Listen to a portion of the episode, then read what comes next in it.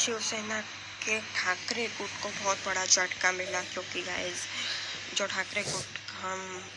विधानसभा में जो कार्यालय थे वो वो फिलहाल शिंदे गुट ने उस पर कब्जा कर लिया है और अभी देखते हैं और आगे क्या क्या होता है लाइक शेयर सब्सक्राइब करो मिलते हैं नेक्स्ट शॉर्ट्स में